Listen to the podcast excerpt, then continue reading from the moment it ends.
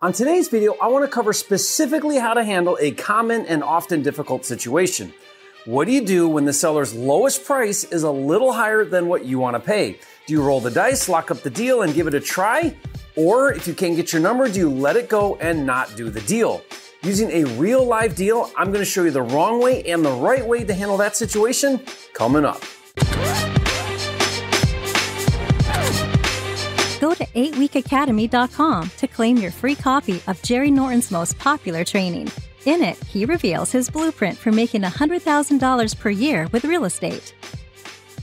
If this is your first time here, my name is Jerry Norton. I've been a full time real estate investor now for almost 18 years. Amongst other things, I specialize in flipping houses all across the country, and I've helped thousands of new investors get into the game of flipping and create six figure and even seven figure incomes. If you want to learn how to flip houses so you can live your dream life, be sure to subscribe to my channel and click the bell icon to get notified when new videos are released. Recently at a live training here in Puerto Rico where I live, while helping one of my elite mentoring students, Mike, with one of his wholesale deals, we ran into a common situation where the lowest price the seller was willing to accept was 180,000, but the price we really wanted that we felt made it a good deal was 165,000 putting us short about $15,000 on the deal. And to give more context to the situation, this was an on-market property listed for sale with a real estate agent, and the current list price was $225,000. So the fact that the seller went all the way down to 180,000 was a win in and of itself, but still a little high from where we wanted to be. Now, as a side note, this deal confirms why you should always make the offer regardless of list price or regardless of the seller's initial asking price. But Jerry, it's listed for 225,000. It's a waste of time to offer 165. They'll never come down that low. That's my, you're being a big baby voice. Maybe for you they won't, but for me they do all the time. You know why? Two reasons. One, I'm a flipping genius. And two, because I make a lot of offers and the more offers I make, the more yeses I get. It's a numbers game. I did a deal in New Orleans that was listed for 350,000 and I got it for 250,000.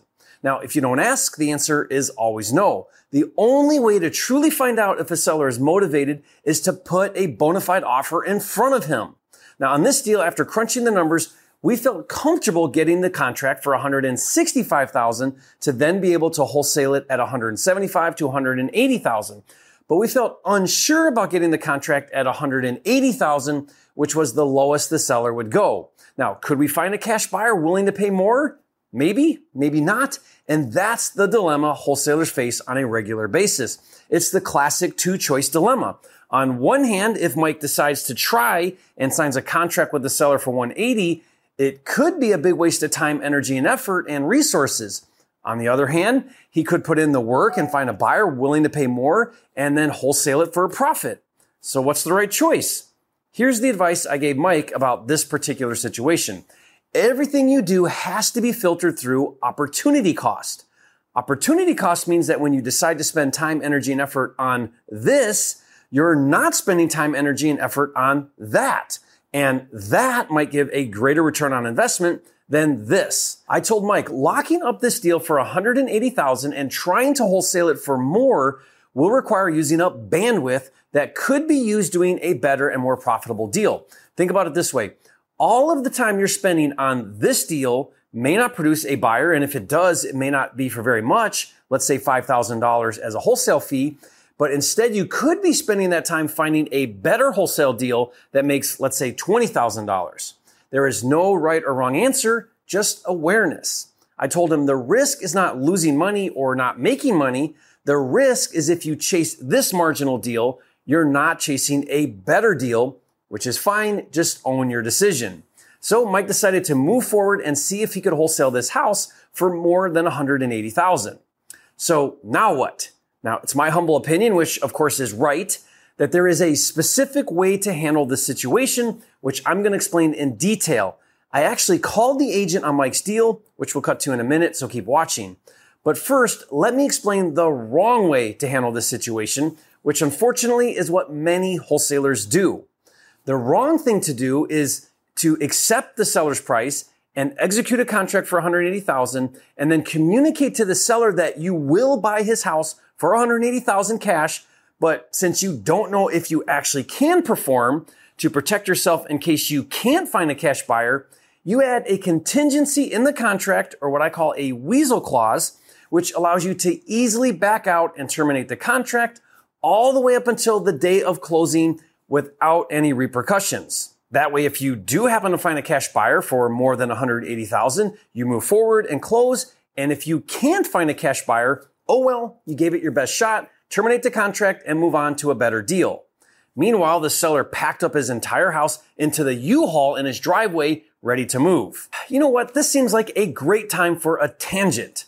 I promise I'll keep it short. This very thing I just described has been happening for a while, but lately it's getting a lot of national attention and giving the wholesaling industry a bad rap with the regulatory and consumer protection agencies. Now, I've been talking about this extensively on my channel. It's what led to recent laws in Atlanta and Philadelphia to protect homeowners from wholesalers, and it could derail the entire industry. As a business practice, wholesalers are executing contracts with sellers with no means of performing on those contracts, which is being viewed by many as fraud, and then backing out of those contracts when they can't find real cash buyers, which is harmful to sellers. Now, I heard about a wholesaler in Houston who executes dozens of contracts with sellers every month, but on average only closes one in 10 of those contracts, leaving nine out of 10 sellers high and dry. The strategy is to fling mud at the wall and see what sticks to lock up everything and anything and see if you can find a buyer. Not only is that rude, unfair, and potentially harmful to sellers, it's just bad business. Stop doing that. Now, I did a video explaining the five ways wholesalers are dishonest and unethical with sellers. I strongly suggest you watch that video because you may be doing harmful things even if unintentionally. I'll put the link to that video in the description box below so you can watch it later. Okay, tangent over. That wasn't so bad. So let me explain the right way to handle this situation. It isn't signing a contract for 180,000 that is bad or wrong. It isn't having a contingency that allows you to get out of the contract that is wrong or bad. What's wrong and bad is not disclosing your intentions and not making it clear to the seller or agent. That is what is wrong or bad. Now let me show you what this looks like. Here is the dialogue or a script that you can use. Mr. Seller or Agent, I understand that the lowest you can go is 180,000 and I'd really like to see if I can make that number work, but I don't know if I can.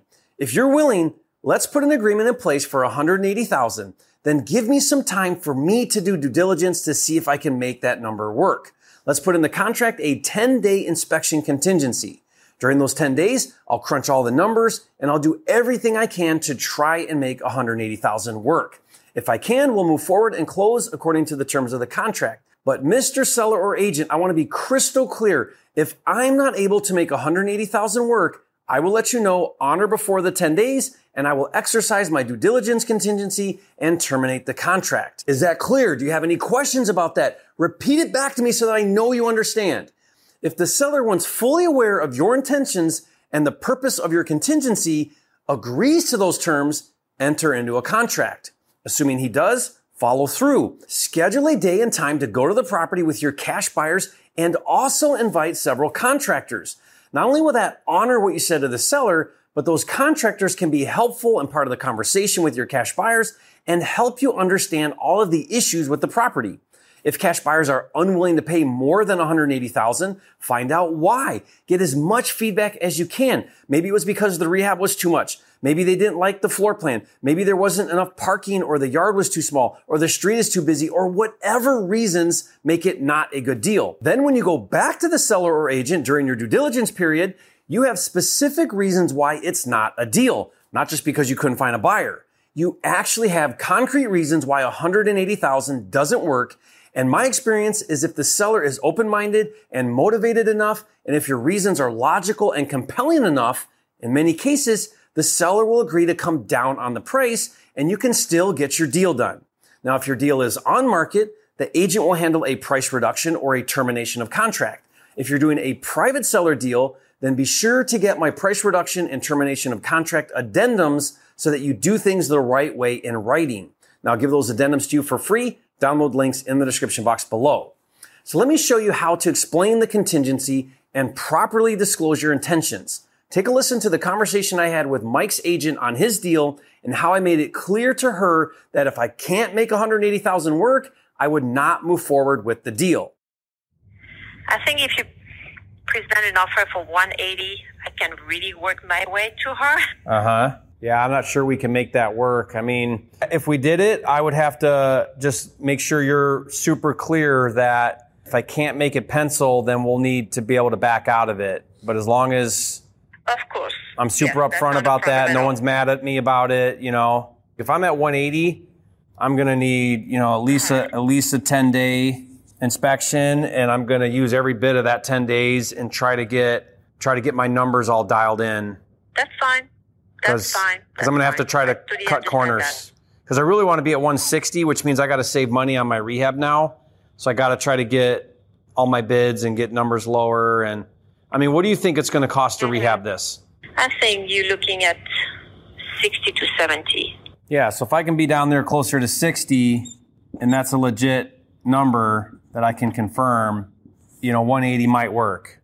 But again, I just want to make sure, I just want to make sure I'm really clear with you. For us during our 10 days, if we can't get it to pencil right, then 180 is going to be too high. So I just, just want to make sure we're not, I'm not misleading you at all on. So let's come up with some. Let's come up with some wording. Then come up with some wording already. Yeah, we'll we'll put it in the we'll put it in the terms we send over to you. So we'll put this together and we'll get it over to you. Yeah, send it to me in a text with your email. Okay. Okay, sounds good. Thank you. Notice not once but twice I told the agent that during the 10-day due diligence, if I find out that 180,000 doesn't work, I'm going to back out. I wanted to make sure that it was crystal clear. Now, if you thought it was helpful to see me explain the contingency to that agent on a live call and you'd like to see more examples like that, leave a comment and say, Jerry, I love when you show live examples. You are a flipping genius. So after the call, Mike sent over the offer sheet, which has all of the terms and clauses for her to include in the offer.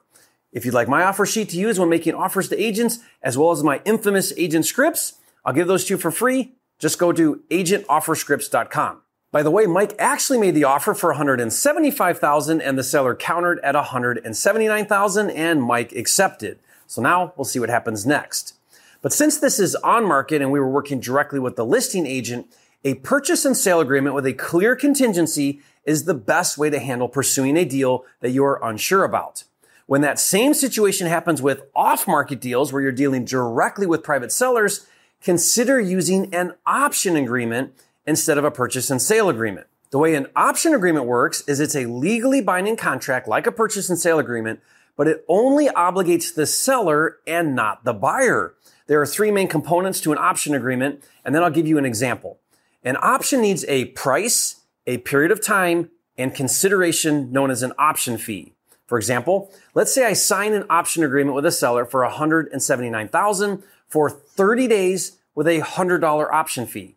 What that means is the seller cannot sell the property to anyone else for an entire 30 days. And the seller is obligated to sell for 179,000 during that 30 days. That means I have an entire 30 days to buy the property for 179,000, but I'm not obligated to buy it. I have the option to buy it. However, if I don't exercise the option and buy the property for any reason during the 30 day window, I forfeit my option fee, which in this case was $100. And I'll give you my option agreement that I use for free. I'll put the download link in the description below for you. And I'll do even better than that. Watch a video where I use an option agreement with a private seller. You'll see the exact conversation I had with the seller on a live call so that you can see it in action.